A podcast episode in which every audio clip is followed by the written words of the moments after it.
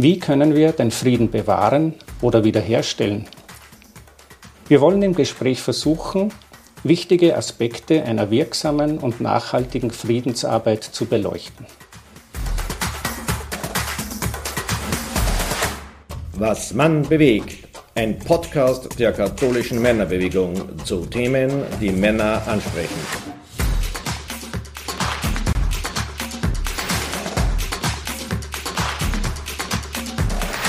Ich begrüße alle Hörer und Hörerinnen zu einer neuen Folge unserer Podcast-Reihe Was Mann bewegt. Mein Name ist Wolfgang Bögel. Es freut mich sehr, für diese Folge Dr. Dr. Severin Renoldner gewonnen zu haben. Er lehrt an der Pädagogischen Hochschule der Diözese Linz in den Fächern Ethik, Moraltheologie und politische Bildung. Ich habe ihn eingeladen zu einem Thema, das uns alle wohl sehr bewegt in Zeiten wie diesen, nämlich das Thema des Friedens. Danke, Severin, dass du dir Zeit für dieses Gespräch genommen hast. Ja, gerne. Danke, grüß Gott, auch allen, die zuhören.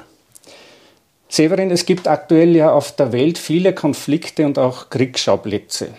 Uns in Europa ist der völkerrechtswidrige Angriffskrieg Russlands auf die Ukraine geografisch und wohl auch emotional besonders nahe gerückt. Kaum jemand hat es für möglich gehalten, dass nach 1945 auf europäischem Boden wieder ein so verheerender Krieg ausbrechen kann. Seit dem Kriegsausbruch gibt es auch eine sehr kontrovers geführte Diskussion über die Waffenlieferungen westlicher Staaten für den Verteidigungskampf der Ukraine. Und ich denke, besonders wohl auch christlich fundierte und begründete Friedensbewegungen tun sich zum Teil sehr schwer mit dem Einsatz von Waffen zur Herstellung eines Friedens. Wie denkst du als Ethiker und Moraltheologe darüber? Waffen und Militär sind immer schlechte Mittel, die man möglichst vermeiden, aber in der Welt noch nicht ganz ausschließen kann. Also auch ich als ehemaliger Zivildiener habe jetzt äh, nie die, die Forderung vertreten, dass überhaupt niemand äh, sich militärisch verteidigen kann. Mahatma Gandhi hat das einmal sehr gut aufgearbeitet, indem er dann gesagt hat, das war noch vor der Gründung des indischen Staates, kurz vorher, er kann sich schon mit großer Anstrengung einen indischen Staat ohne Armee vorstellen. Was er sich aber nicht vorstellen kann, ist ein indischer Staat ohne Polizei. Und auch Polizei ist bewaffnet. Das heißt also, da sieht man schon, der Trend geht hin zur begrenzteren, kleineren Gewalt. Auch bei der Polizei ist die Bewaffnung nicht ideal und wir wissen, dass es in Großbritannien lange Zeit ein Schusswaffenverbot für Polizisten gegeben hat. Also es gibt durchaus Experimente in dieser Richtung und ich denke, deshalb ist auch richtig, dass man zum Beispiel von Gandhi nicht nur den Begriff gewaltlos, sondern auch gewaltmindernd oder gewaltvermeidend oder vorbeugend Gewalt verhindern mit in die Diskussion nimmt. Gewaltlos ist ein Ideal, das wir allerdings nie erreichen. Wenn wir ehrlich sind, auch in unserem persönlichen Leben nicht. Denn zur Gewalt gehört ja zum Beispiel auch, dass wir ruppig miteinander sprechen oder dass wir einen Mitmenschen achtlos begegnen das kann ja auch sein, dass ein sehr sensibler Mensch von uns so gekränkt wird, dass er nachher gewalttätig wird. Also ganz können wir das nicht ausschließen, weil wir keine absoluten und äh, vorbildlichen Menschen in jeder Hinsicht sind. Begrenzen ist deshalb der realistischere Ausdruck mhm. dafür. Äh, weil du vorhin Gandhi erwähnt hast, ich habe vor kurzem gelesen, ähm, ich hoffe, das stimmt, äh, dass er hätte auch sozusagen den, den polnischen Verteidigungskampf im Zweiten Weltkrieg äh, als legitim angesehen. Ja, ganz mhm. ausdrücklich. Gandhi hat ausdrücklich gesagt, dass das, was die Polen gegen Hitler-Deutschland machen, nämlich sich militärisch verteidigen, würde von der Geschichte als fast gewaltlos, almost non-violent auf Englisch, äh, anerkannt werden was drückt er damit aus? Also Gandhi war kein dummer Mensch und er hat genau gewusst, was er sagt. Fast gewaltlos heißt natürlich, dass Gandhi schon sieht, den gewissen Widerspruch, der da drin ist, denn die haben ja militärisch gekämpft und natürlich haben sie auch deutsche Soldaten dabei getötet. Aber andererseits, und das begründet er dann auch ausdrücklich so, wer sich einer so übermächtigen Großmacht mutig entgegenstellt, der beweist schon durch seinen Mut, dass er sich nur selbst verteidigt und keine illegitimen oder unanständigen Absichten hat. Also es ist wichtig, das könnte man jetzt gleich auch auf Russland in der Ukraine anwenden, sich nicht einschüchtern zu lassen von einem riesigen Drohpotenzial und deshalb Unrecht in Kauf zu nehmen. Wir, wir verstehen Gandhi heute, glaube ich, dann falsch, wenn wir meinen, dass es Gandhi immer nur um Gewalt zu tun gewesen sei. Gandhi war in erster Linie auch Unabhängigkeitskämpfer für Indien. Gandhi wollte Unrecht überwinden und er war der Überzeugung, dass es dafür gewaltfreie Mittel gibt. Aber der erste Impuls geht darauf hin, Ungerechtigkeit zu bekämpfen. Der Mensch muss sich innerlich gegen das Unrecht stellen. Wenn er das nicht tut, handelt dann auch Gandhi unmoralisch. Und deshalb haben die Polen richtig gehandelt, weil sie sich das nicht gefallen lassen wollten. Bleiben wir noch kurz bei der Ukraine. Ähm, ich weiß, dass das jetzt natürlich eine sehr komplexe Frage ist, geopolitisch und, und natürlich mit weltweiten Aspekten und Implikationen. Aber was braucht es so deiner Meinung nach dort für die Herstellung eines gerechten und nachhaltigen Friedens? Ich kann natürlich keine Vorschriften irgendjemandem dort machen. Daher fange ich zuerst einmal an, wie hätte man diesen Krieg verhindern können, denn dazu ist es zu spät. Aber dann komme ich drauf, wie kann man den nächsten Krieg verhindern.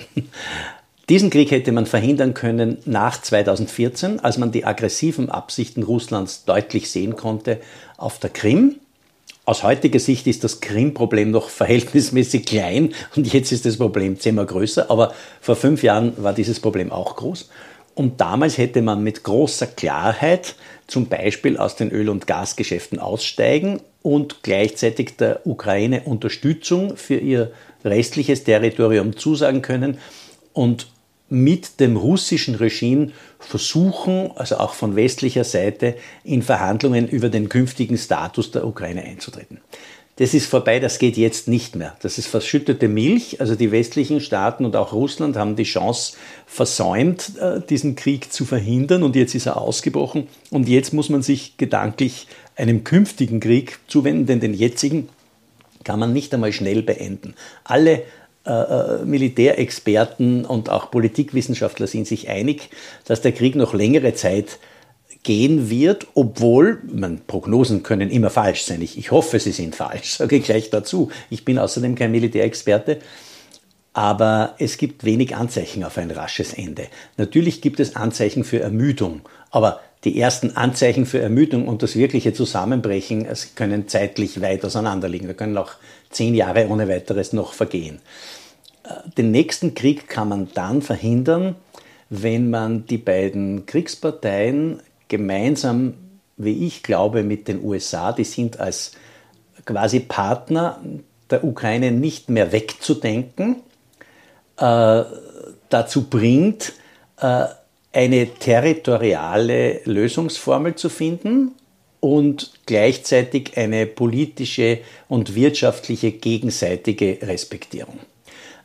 Das kann man jetzt nicht erreichen, weil dazu die Feindschaft zu groß ist. Also es würde irgendein übermenschliches Wunder brauchen, um die Mentalität so zu. Also nur weil wir jetzt in Österreich das, ich, ich wünsche das natürlich, ich, ich würde das gleich morgen machen, aber, aber das ist ja einfach lächerlich, weil ich ja nicht der Herr der Geschichte bin und, und, und die ukrainische und russische Mentalität jetzt nicht einfach ändern kann. Und na, natürlich haben Fakten Auswirkungen. Wir merken ja auch, dass wir in Österreich über 70 Jahre nach dem Zweiten Weltkrieg, fast 80 Jahre, immer noch betroffen sind emotional von den Ereignissen von damals. Oder blicken wir nach Bosnien, dort ist der Krieg knapp 30 Jahre her. Und heute ist es noch unmöglich, in Bosnien-Herzegowina geordnet und friedlich nebeneinander zu leben, obwohl eigentlich niemand sagt, dass dass, dass Bosniaken, Serben oder Kroaten Unmenschen sind und, und nicht zusammenleben können. Also niemand glaubt theoretisch, dass das nicht geht, aber praktisch ist die Feindschaft zu groß.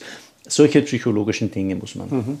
muss man mitbedenken. Also einen schnellen Frieden gibt es nicht, aber der nächste Krieg kann verhindert werden, wenn man eine solche Friedensformel findet. Das heißt, Russland bleibt Nachbar und die wichtigste, aus meiner Sicht wichtigste ähm, Bedingung für einen künftigen Frieden ist, dass die Geschäftsbeziehungen zwischen Russland und Westeuropa und von mir aus auch USA äh, von den fossilen Geschäften weggehen. Das heißt, Westeuropa und die USA müssten Russland ein Modernisierungsprogramm anbieten zur Dekarbonisierung.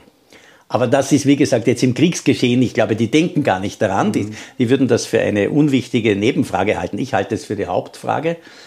Äh, und, und dann, dann wäre Frieden möglich. Mhm. Weil sozusagen Frieden in äußerster Feindschaft, also mit, dass wir jetzt sozusagen jeden Russen meiden und nicht mehr Dostoevsky lesen dürfen, das kann man sich ja nicht wünschen. Also es gibt ja auch Positives an Russland. Nicht, dass, ich will das Regime und den Krieg mit keinem Satz verteidigen. Das ist ein Verbrechen, was die machen. Aber das russische Volk ist nicht unmittelbar schuld an, an dem Verbrechen. Mhm. Ich bin jetzt in deinen Ausführungen bei einem Wort äh, ein bisschen auch hängen geblieben. Gedanklich merke ich gerade, das war das Stichwort Ermüdung. Du hast es äh, genannt und zwar, jetzt dauert dieser Konflikt doch schon 14, 15 Monate und man merkt, die Unterstützung beginnt da und dort zu bröckeln. Jedes Land oder jede äh, Partei hat so ihre eigenen Interessen. Es ist auch deutlich geworden schon in deinen Ausführungen, dass massive ökonomische und ökologische Aspekte bei dem Ganzen mit zu bedenken sind. Wahrscheinlich bei immer, wenn es um den, ums Thema Friede oder gerechter Friede geht. Was für mich auch ein wichtiger Aspekt erscheint und der mir oft ein bisschen in der öffentlichen Debatte zu kurz kommt, ist so das Thema auch der eigenen Verstrickung äh, anzuschauen. Gibt es sowas wie einen eigenen Anteil, eine Mitschuld? Wir erheben uns ja gern moralisch über andere und wissen, wie es besser geht und sehen die eigenen blinden Flecken nicht. Ist das ein wichtiger Aspekt in der Friedensarbeit? Ein ganz entscheidender Aspekt. Unsere Mitschuld äh, am Krieg in der Ukraine besteht eindeutig in dem überhöhten Öl- und Gaskonsum, den wir aus diesen Regionen beziehen. Und das zwingt ja auch diese Länder, weil sie ja die westlichen Einnahmen brauchen, äh, in diesem, in diesem Rohstoffgeschäft quasi in der Rolle äh, von Dritte Weltstaaten zu verbleiben. Also die russische Wirtschaft hat sich ja auch deshalb so schlecht entwickelt unter Putin. Am Anfang wurde Putin ja als wirtschaftlicher Befreier gefeiert, denn die ersten Reformen unter Gorbatschow und Jelzin haben in Russland ja tatsächlich auch zu Armut geführt. Also die, die, die allgemeine kommunistische Versorgung aller Haushalte wurde reduziert, Russland wurde vermarktwirtschaftlicht und da kam es sofort zu großen Arbeitslosenzahlen. Und Putin galt, ist, deshalb ist er ja in Russland teilweise immer noch beliebt, er war schon viel beliebter, als er es jetzt noch ist, aber einen Rest davon hat er sich bewahrt, weil er, das sagen zumindest die Forscher, also zum Beispiel Professor Gerhard Mangot aus Innsbruck sagt, dass der ein sehr guter Russlandkenner ist, äh, weil äh, äh, Putin in gewisser Weise den Massenkonsum zurückgebracht hat. Und das hat er allerdings getan mit vorsintflutlichen Mitteln, nämlich mit, mit Gasleitungen in die Haushalte, die also bei minus 20 Grad ohne Isolierung im Freien verlaufen, mit, mit Heiz- und Industriesystemen mit einem Energienutzungsgrad von 15 Prozent und so weiter. Das heißt, Russland würde natürlich eine Technologiehilfe brauchen von außen, die diese Wirtschaft friedlicher machen würde. Und dann könnte sich Russland auch in einer viel besseren und gesünderen Weise selbst wirtschaftlich erhalten und müsste nicht in so einer unwürdigen Rohstofflieferantenrolle bleiben. Denn das ist ja in der Tat, zwingt es diese Länder, ja, die, die wirtschaften ja wie Kolonialländer. Sie liefern, und das ist, glaube ich, dieser ökonomische Teil ist unsere Schuld. Unsere Schuld ist nicht, glaube ich, dass die Ukraine oder Estland zur NATO wollten, denn das, das sage ich immer jenen Leuten, die das so kritisieren, das stimmt historisch nicht. Die Amerikaner haben 1989 nicht das Ziel vertreten, möglichst viele Länder in die NATO zu integrieren, sondern die von der sowjetischen Kontrolle frei gewordenen Länder wollten um alles in der Welt schnellstmöglich zur NATO. Man, man hat eher diesen Wünschen nachgegeben. Das war für die westlichen Länder mit Kosten verbunden, diese anderen Staaten in die NATO zu integrieren als dass man umgekehrt quasi versucht hätte, da an Territorium zu gewinnen und Russland zu bedrohen. Und wer heute sagt, Russland fühle sich durch die Ukraine berechtigterweise so bedroht oder Putin sei ja so arm, weil die westlichen Staaten seine Sicherheitsbedürfnisse ja so wahnsinnig bedrohen, den möchte ich entgegenhalten. Russland ist der weitaus größte Flächenstaat der Erde, hat doppelt so viel Territorium wie China oder die USA, über 17 Millionen Quadratkilometer. Und die Ukraine ist ein souveräner Staat. Also wo kämen wir hin, wenn der größte Flächenstaat der Welt aus eigener Autorität einfach sagen darf, welche zusätzlichen Staaten er sich als Kolonie unterwerfen darf, damit er sich sicher fühlt? Stellen wir uns einmal vor, die Amerikaner würden das machen mit Mexiko. Da würden wir uns ja auch empören und sagen, das geht doch nicht. Mexiko ist doch ein souveräner Staat. Und die Ukraine war inklusive Krim ein souveräner Staat, auch mit Anerkennung Russlands und mit Anerkennung in der UNO.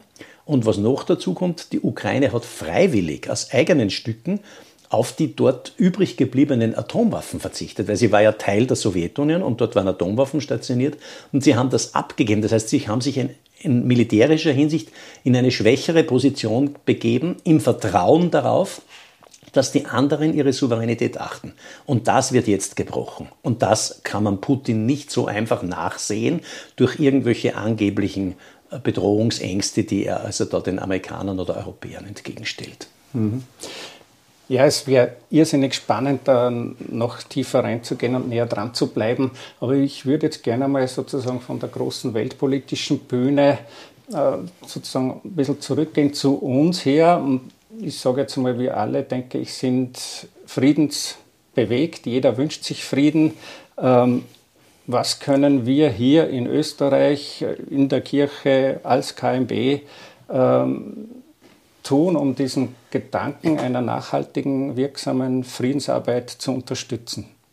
Also in Österreich könnten wir da sehr viel tun, denn wir sind neben Ungarn äh, das schlitzohrigste EU-Land in seinem Verhältnis zu Russland. Also wir äh, unter der Tuchend sozusagen importieren weiter in hohem Maß russisches Öl und Gas und tun das entgegen den Embargo-Bestimmungen. Und Österreich müsste eigentlich selbst langsam unter Embargo-Bestimmungen anderer fallen, weil es sich hier so unsolidarisch verhält. Und daraus sollten wir vorbehaltlos aussteigen. Es ist völlig richtig, dass das nicht ganz schnell geht, weil Österreich Binnenland ist und weil die, die Leitungen und so weiter anders laufen. Aber die, Österreich hat einen anderen Vorteil, der hier nicht dazu gesagt wird. Österreich ist eines der reichsten Länder der Europäischen Union und Österreich hätte genügend Know-how, auf alternative und äh, CO2-freie Technologien umzustellen. Das heißt, Österreich muss nicht das ganze Öl und Gas äh, Russlands kompensieren durch andere Öl- und Gas. Importe, sondern die sollten sowieso nur sehr, sehr kurzfristig als Übergangstechnologie gesehen werden und das Hauptaugenmerk sollte auf die Dekarbonisierung, also raus aus CO2 gehen. Und das tut Österreich nicht oder ist da sehr nachlässig. Im Straßenverkehr nicht, in der Industrie zu langsam. Eine große Ausnahme macht die Föst, die jetzt auch zum Beispiel ihre Hochöfen umstellt. Das halte ich für einen bedeutenden Beitrag. Also unabhängig werden von den russischen Rohstoffen ist eine Voraussetzung dafür, dass man eine andere Zusammenarbeit mit Russland auf, das die, aufbaut. Das wäre die wichtigste Friedensarbeit und hier muss ich leider auch sehr, sehr kritisch den Raiffeisensektor äh, hereinnehmen, der nicht nur durch Leasingverträge, sondern durch eine Reihe von äh, Bankgeschäften in der alten fossilen Technologie Russlands groß investiert hat und dadurch auch äh, Gewinne gemacht hat. Also das gehört abgewickelt und rückgeführt. Und ich denke, also der, der Frieden, den man Russland, also soweit es jetzt auf Österreich oder sagen wir mal auf die westlichen EU-Staaten ankommt. Ich sage die westlichen, weil zweifellos Polen, Estland, Litauen äh, besondere Verhältnisse zu Russland haben. sie sind nicht grundsätzlich äh, verschieden von uns, aber sie sind historisch ganz anders gepolt und deshalb ist es für diese Länder äh, ganz selbstverständlich, dass sie also sich zu 100 Prozent an dem Boykott beteiligen, anders als Österreich. Aber für die westlichen oder für Staaten wie Österreich würde gelten, dass wir diesen Umstieg machen sollen und gleichzeitig als quasi äh, Morgengabe eines Friedensschlusses eine, eine friedlichere Entwicklung, eine Art Marshallplan auch für eine Entwicklung einer dekarbonisierten russischen und ukrainischen Ökonomie anbieten. Denn ich denke also, dass man im ökonomischen Sinn Russland und die Ukraine schon auch ein Stück weit zusammendenken darf. Wie gesagt, das wäre es. Du hast eine hypothetische Frage gestellt. Praktisch befürchte ich, dass dieser Weg nicht beschritten wird, weil die österreichische Politik auch dazu wenig tut und weil das ja auch heißen würde, äh, dass wir dann sozusagen, wenn es zum Frieden kommt, uns beteiligen und auch großzügig sind, dann im Sinn, dass, dass das auch ökonomisch etwas bringt. Also dass Russland und die Ukraine auch davon partizipieren, dass, dass ein Frieden, äh, davon profitieren, Verzeihung, davon profitieren, dass ein Friede gefunden wird, also eine, eine wirtschaftliche Entwicklungsmöglichkeit gegeben wird. Mhm. Also da höre ich schon heraus und kann das sehr gut nachvollziehen, dass es da ein gehöriges Maß an, an kritischer Selbstwahrnehmung und Reflexion immer auch bedarf. Ähm, von Sören Kierkegaard gibt es ja den Satz sinngemäß, wir können das Leben nur vorwärts leben und nur rückwärts verstehen. Ähm, welche äh, Bedeutung, welche Bedeutung misst du der Erinnerungs- und Gedenkarbeit eines bewussten, wachsam kritischen Umgangs mit der eigenen Geschichte bei? Ja, schon, schon großen Stellenwert. Großen Stellenwerte. Äh, mir fällt zum Beispiel privat äh, in der Flüchtlingsarbeit, die ich so ehrenamtlich mache, auch immer wieder auf, die Menschen, die aus diesen Kriegsländern kommen, ganz egal, ob das Syrien ist, Irak oder eben jetzt die Ukraine, dass diese Menschen Dinge erlebt haben, die ich aus den Erzählungen meiner Eltern kenne. Und das sind einfach schreckliche Dinge. Und wer so etwas erlebt hat, wird dadurch auch verändert. Also ich kann mir sozusagen jetzt im Zeitraffer ansehen, wie Jugendliche oder 30, 40-Jährige aussehen und wie sie reden, wenn sie selber ähm, Bombenangriffe und Nächte im Luftschutzkeller verbracht haben, wie sie darüber reden, dass Freunde von ihnen getötet wurden oder dass sie gesehen haben, wie ganze Häuser einstürzen und die Leute, die sie da drin gekannt haben, dann aus dem Schutt gegraben werden müssen.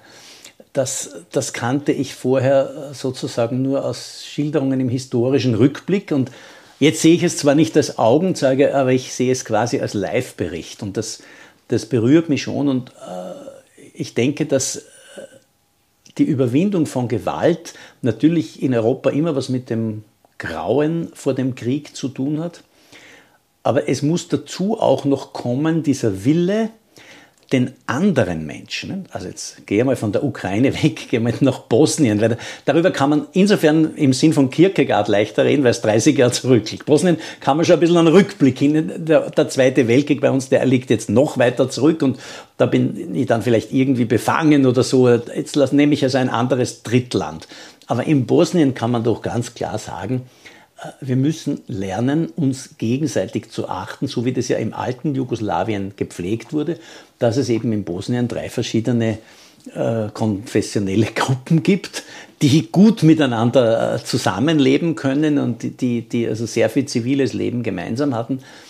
Und irgendwie müssen wir dort wieder hinkommen, dass wir in dieser Verschiedenheit äh, gut koexistieren können. Das ist doch die große Lernaufgabe Europas. Ich glaube übrigens auch persönlich, dass das auch ein Problem in Russland ist. Also auch mir fällt in Russland auf, dass es einen ähnlichen Reflex gibt wie in Bosnien und Serbien, auch in Kroatien, nämlich den Rückgriff auf Religion quasi als, als Legitimation für Krieg. Das ist interessant. Dass, ich glaube nicht, dass die, dass die russische Bevölkerung jetzt im, im überwiegenden Maß religiös ist. Aber Putin, der ein kommunistischer Geheimdienstfunktionär war in der DDR, äh, entdeckt jetzt offensichtlich die russisch-orthodoxe Kirche als gesellschaftliche Macht. Das, das Gleiche hat Stalin gemacht im Zweiten Weltkrieg. Hat die russische Orthodoxie, die vorher verfolgt war, plötzlich hoffähig gemacht, weil er sie als mentale Unterstützung im Krieg gebraucht hat. Nur Stalin kann man das eher verzeihen als Putin, weil Stalin hat es wirklich zur Verteidigung genutzt. Mhm. Die Sowjetunion ist damals grausam angegriffen, man hat einen, einen furchtbaren Blutzoll gezahlt im Zweiten Weltkrieg, aber Putin hat, ist nicht angegriffen worden. Ja, das Und das muss man auch diesen westlichen Schalmeien denen immer entgegenhalten. Bitte, wer hat Putin bedroht? Wer hat das russische Territorium bedroht? Vor wen musste Putin Angst haben, dass die in sein Land einmarschieren oder ihm im Land wegnehmen oder die Menschen dort entführen, die Frauen vergewaltigen, Krankenhäuser aus der Luft angreifen mit Drohnen? Das hat er alles nicht fürchten müssen. Die Ukraine muss das fürchten. Mhm. Das muss man immer dazu sagen. Ja. Du hast jetzt schon einen wichtigen Aspekt angesprochen, auf den ich auch in meiner nächsten Frage kommen will. Das Thema der Religion. Eigentlich haben alle Religionen und Weltanschauungen ja einen friedensstiftenden Impuls, würde ich mal sagen. Ähm, und doch wird gerade oft auch Religion als Grund für Konflikte herangezogen. Gilt da das Motto, wo viel Licht ist, ist auch viel Schatten oder welchen Stellenwert hat die Religion in dem Ganzen? Äh, das greift mir zu kurz. Also das mag natürlich stimmen. Natürlich ist überall dort, wo Licht ist, auch Schatten. Aber äh, die Religion hat schon eine spezifische Funktion im Krieg, weil der Krieg macht ja bereit, Menschenleben zu opfern.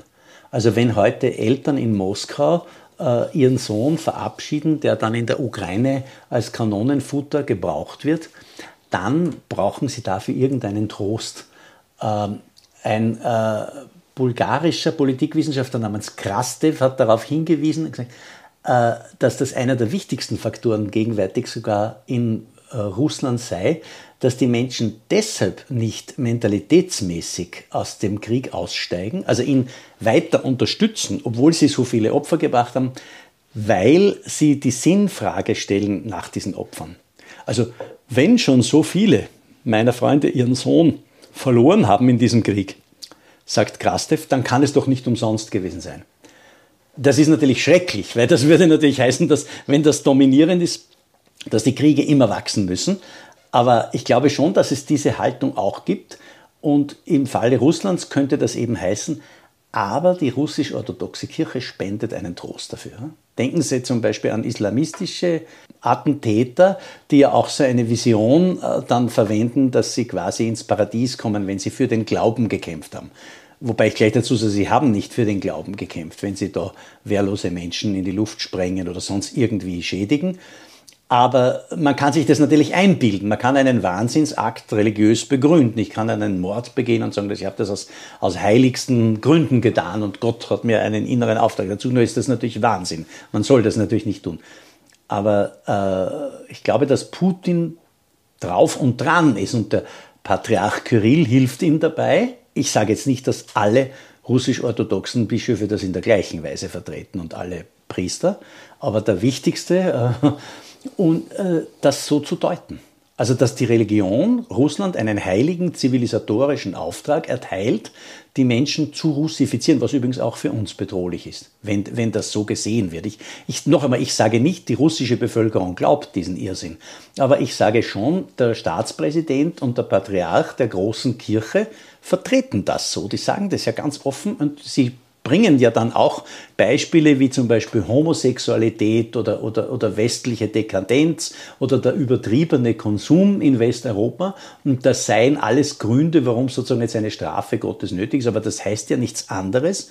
Wenn man das ernst nimmt, was diese Menschen sagen, dann muss ja der Krieg nach Westeuropa ausgereitet werden. Also die, die, wenn, wenn die Gegner, also die Homosexuellen oder die liberale, freie, westliche, demokratische Gesellschaft ist, dann muss man die ja auch bekämpfen. Wenn, wenn das der heilige Auftrag Gottes ist, dass diese äh, bösen Leute alle bekriegt werden, na dann gnade uns Gott, dann steht uns was bevor. Also ich glaube jetzt nicht, dass solche ideologischen Andeutungen immer gleich eins zu eins umgesetzt werden. Aber ernst nehmen muss man sie schon. Ich erinnere nur daran, dass es auch bei Hitler nach seinem Tod immer wieder geheißen hat, man hat ja nicht gewusst oder man habe ja nicht gedacht, dass er das ernst meint mit den Juden. Aber bitte, er hat es aufgeschrieben in seinem eigenen Buch 1924.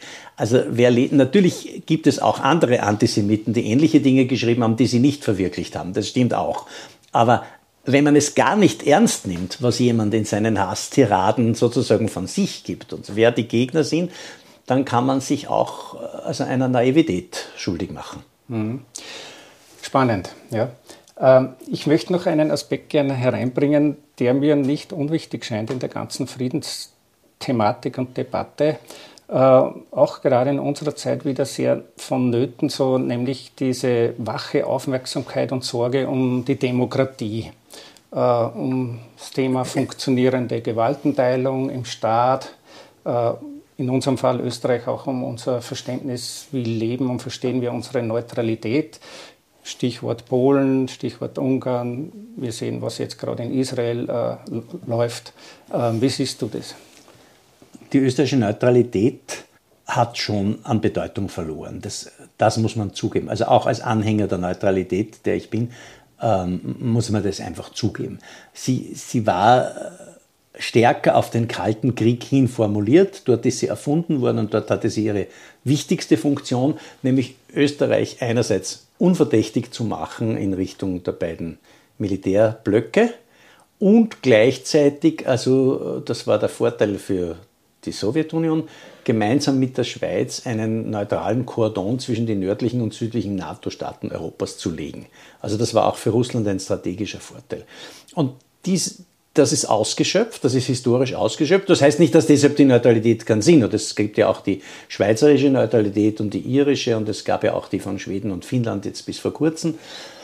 Das heißt also, man muss, es, man muss das schon neu nachdenken. Und neu nachdenken heißt, Neutralität war und ist nie eine Meinungslosigkeit. Also Österreich vertritt ja offiziell auch äh, nicht die Meinung, dass äh, Russland und die Ukraine an dem Krieg gleich schuldig sind. Und das Gleiche gilt ja bitte auch zum Beispiel für Kriege in Äthiopien oder Somalia. Also die Neutralität verpflichtet uns nicht, keine Meinung zu haben, allerdings uns nicht aktiv an Kämpfen zu beteiligen. Und das österreichische Recht, das geht noch über die Neutralität hinaus, stammt aus den 70er Jahren, hat auch ein Waffenexportverbot geschaffen für Spannungsgebiete und Kriegszonen. Äh, wer sich noch erinnert, im Jahr 1980 gab es äh, Panzerlieferungen des Steyr-Konzerns an die Diktatur in Chile. Also es war nicht nur in Chile, aber, aber die, die, wurden, die kamen damals in die Öffentlichkeit und es hat zu einem Skandal geführt. Also Österreich beliefert einen Diktator, dass er sein eigenes Volk zusammenschießt. Und das darf nicht mehr passieren. Und dann hat man das ausgeweitet. Das heißt, Österreich hat jetzt heute keine große nennenswerte Waffenproduktion und fällt deshalb in der Ukraine einfach als Faktor nicht stark auf den Tisch, aber hat sich selbst Verpflichtungen auferlegt, sich militärisch zurückzuhalten. Das heißt es. Und das ist natürlich eine reduzierte Bedeutung, weil sozusagen diese große politische Bedeutung zwischen West und Ost eine Bühne zu bieten, was der Bundeskanzler Nehammer da mal aufgegriffen hat, die ist irgendwie obsolet. Also wenn heute Gespräche zwischen der Ukraine und Russland äh, kommen, dann braucht man dazu nicht Wien.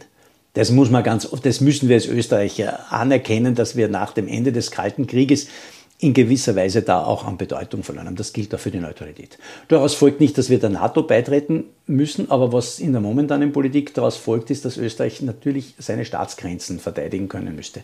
Was, das, das ist nicht ganz ähm, unwichtig, weil es könnte ja zum Beispiel sein, dass Ungarn, das ist ja ganz eindeutig in dem Krieg auf der anderen Seite, ist zwar EU-Mitglied und NATO-Mitglied und deshalb in einer gespaltenen realen Situation, aber in Wirklichkeit, also wenn es wirklich zu einem europäischen großen Krieg käme, dann wissen alle, dass Ungarn auf der Seite Putins stehen würde und gegen Westeuropa kämpfen würde. Und das würde dann auch für Österreich heißen, dass Österreich zumindest seine Ostgrenze äh, verteidigen können muss ob man das mit oder ohne NATO macht. Aber zu sagen, das interessiert uns nicht oder das ist nur ein hypothetisch konstruierter Fall, ist unbefriedigend, weil wir ja den Ukraine-Krieg auch nicht vorhersehen konnten und er ist doch gekommen.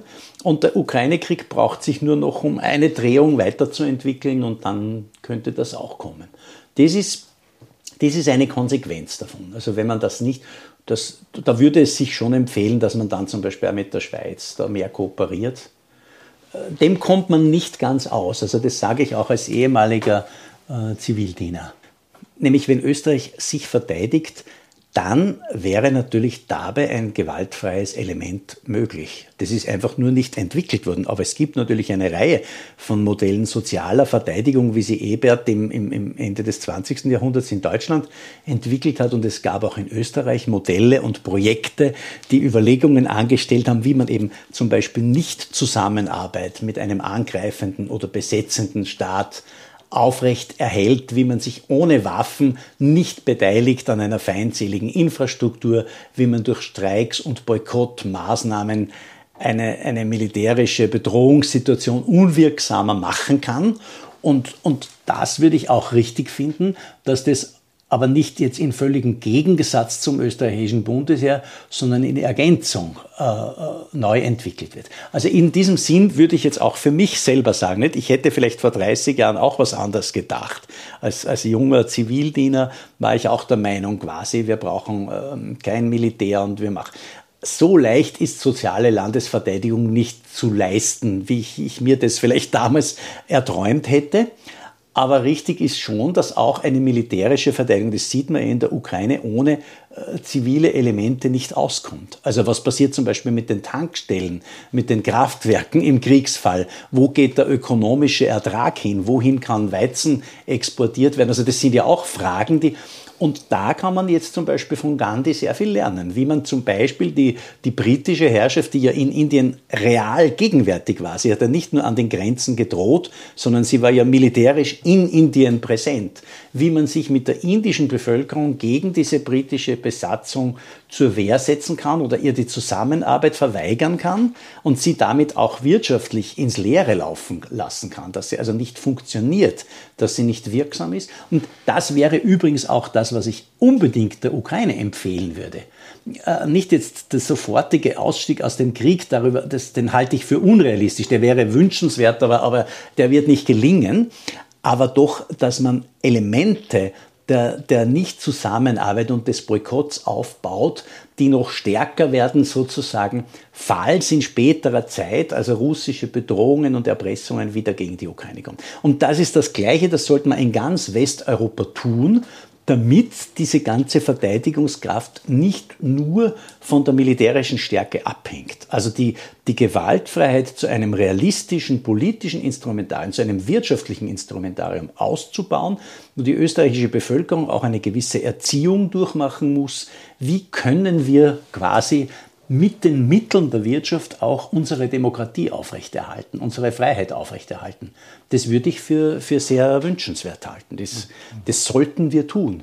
Das müssen wir ja zum Beispiel auch tun, wenn wir unsere Wirtschaft dekarbonisieren. Da müssen wir ja auch in irgendeiner Weise demokratisch mitdenken, welche Art von Konsumverhalten, welche Art von Investition, wenn jemand seine Ersparnisse, was er sieht, zum Beispiel in Solaranlagen investiert, ist denn friedlicher, ist denn ziviler, dient nicht einer schädlicheren Wirtschaft und nützt einer weniger schädlichen oder gesunden Wirtschaft und so weiter. Also das ist ja auch eine Form zivilen Widerstandes oder richtiger Ausrichtung sozusagen des eigenen wirtschaftlichen Verhaltens im Hinblick auf einen friedlicheren, zukunftsfähigeren Zustand. Mhm. Also ich, mhm. ich gehe jetzt mal von der Hypothese aus und ich denke, du wirst mir vermutlich zustimmen, dass äh, das äh, Ausüben und Praktizieren gewaltfreien Widerstands auch so etwas wie ein Erlernen und ein Einüben braucht.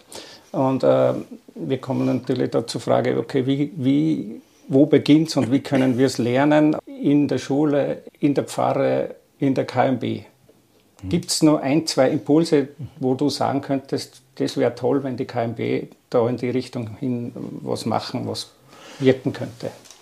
Natürlich Konflikttraining, also Konflikte deeskalieren. Denken wir zum Beispiel mal an die schlechte politische Stimmungslage in Österreich aufgrund der verhältnismäßig harmlosen Impfung äh, gegen Covid, was da Menschen an Militanz gegen Ärzte und Pflege und so weiter aufgebracht haben für eine, für eine Wut und Unzufriedenheit. Und das könnte man durchaus im kleinen Kreis durch, durch, durch gute Dialoge und friedliches Gespräch aufarbeiten. Ich denke auch an den Ausländerhass, den manche Menschen vertreten, also sich dem entgegenstellen. Das heißt, eine, eine friedlichere und auch vernünftigere Welt. In einer Welt, in der jetzt uns diese ganzen gesundheitlichen und ökologischen Folgeschäden langsam auf den Kopf fallen, die wir ja ausgelöst haben durch unseren riesigen Verbrauch, Radioaktivität, CO2, mhm. Lärmbelastung, Plastikvermüllung, Mikroplastik sind große Probleme. Die kommen. Müssen wir auch irgendwie solidarisch jetzt Wege entwickeln, wie wir gemeinsam dagegen. Also einfach nur zu sagen, ich fahre weiter in meinem Auto mit vollem Tempo und ich will mein Plastik weiter wegschmeißen, so wie mhm. es mir passt. So geht es einfach nicht. Ja. Aus okay. dem müssen wir raus. Okay, also Friedensarbeit äh, ist nicht nur etwas, was sich auf der großen Weltpolitik abspielt, sondern wirklich in das Leben eines jeden und einer jeden Einzelnen hinein erreicht. Ich denke, das ist deutlich geworden, wie umfassend und letztlich für uns als Menschheit aber auch überlebenswichtig das Verstehen dieser großen Zusammenhänge ist, um den Frieden auf unserer Welt zu sichern oder wiederherzustellen. Danke, Severin. Dankeschön. Alles Gute. Liebe Hörer und Hörerinnen, das war ein Interview mit Dr. Dr. Severin Renoldner über aktive und nachhaltige Friedensarbeit und Friedenspolitik. Unser Team freut sich, wenn Sie auch bei den kommenden Folgen unserer Podcast-Reihe Was man bewegt wieder mit dabei sind. Es verabschiedet sich von Ihnen Ihr Wolfgang Bögel, theologischer Assistent der katholischen Männerbewegung Linz.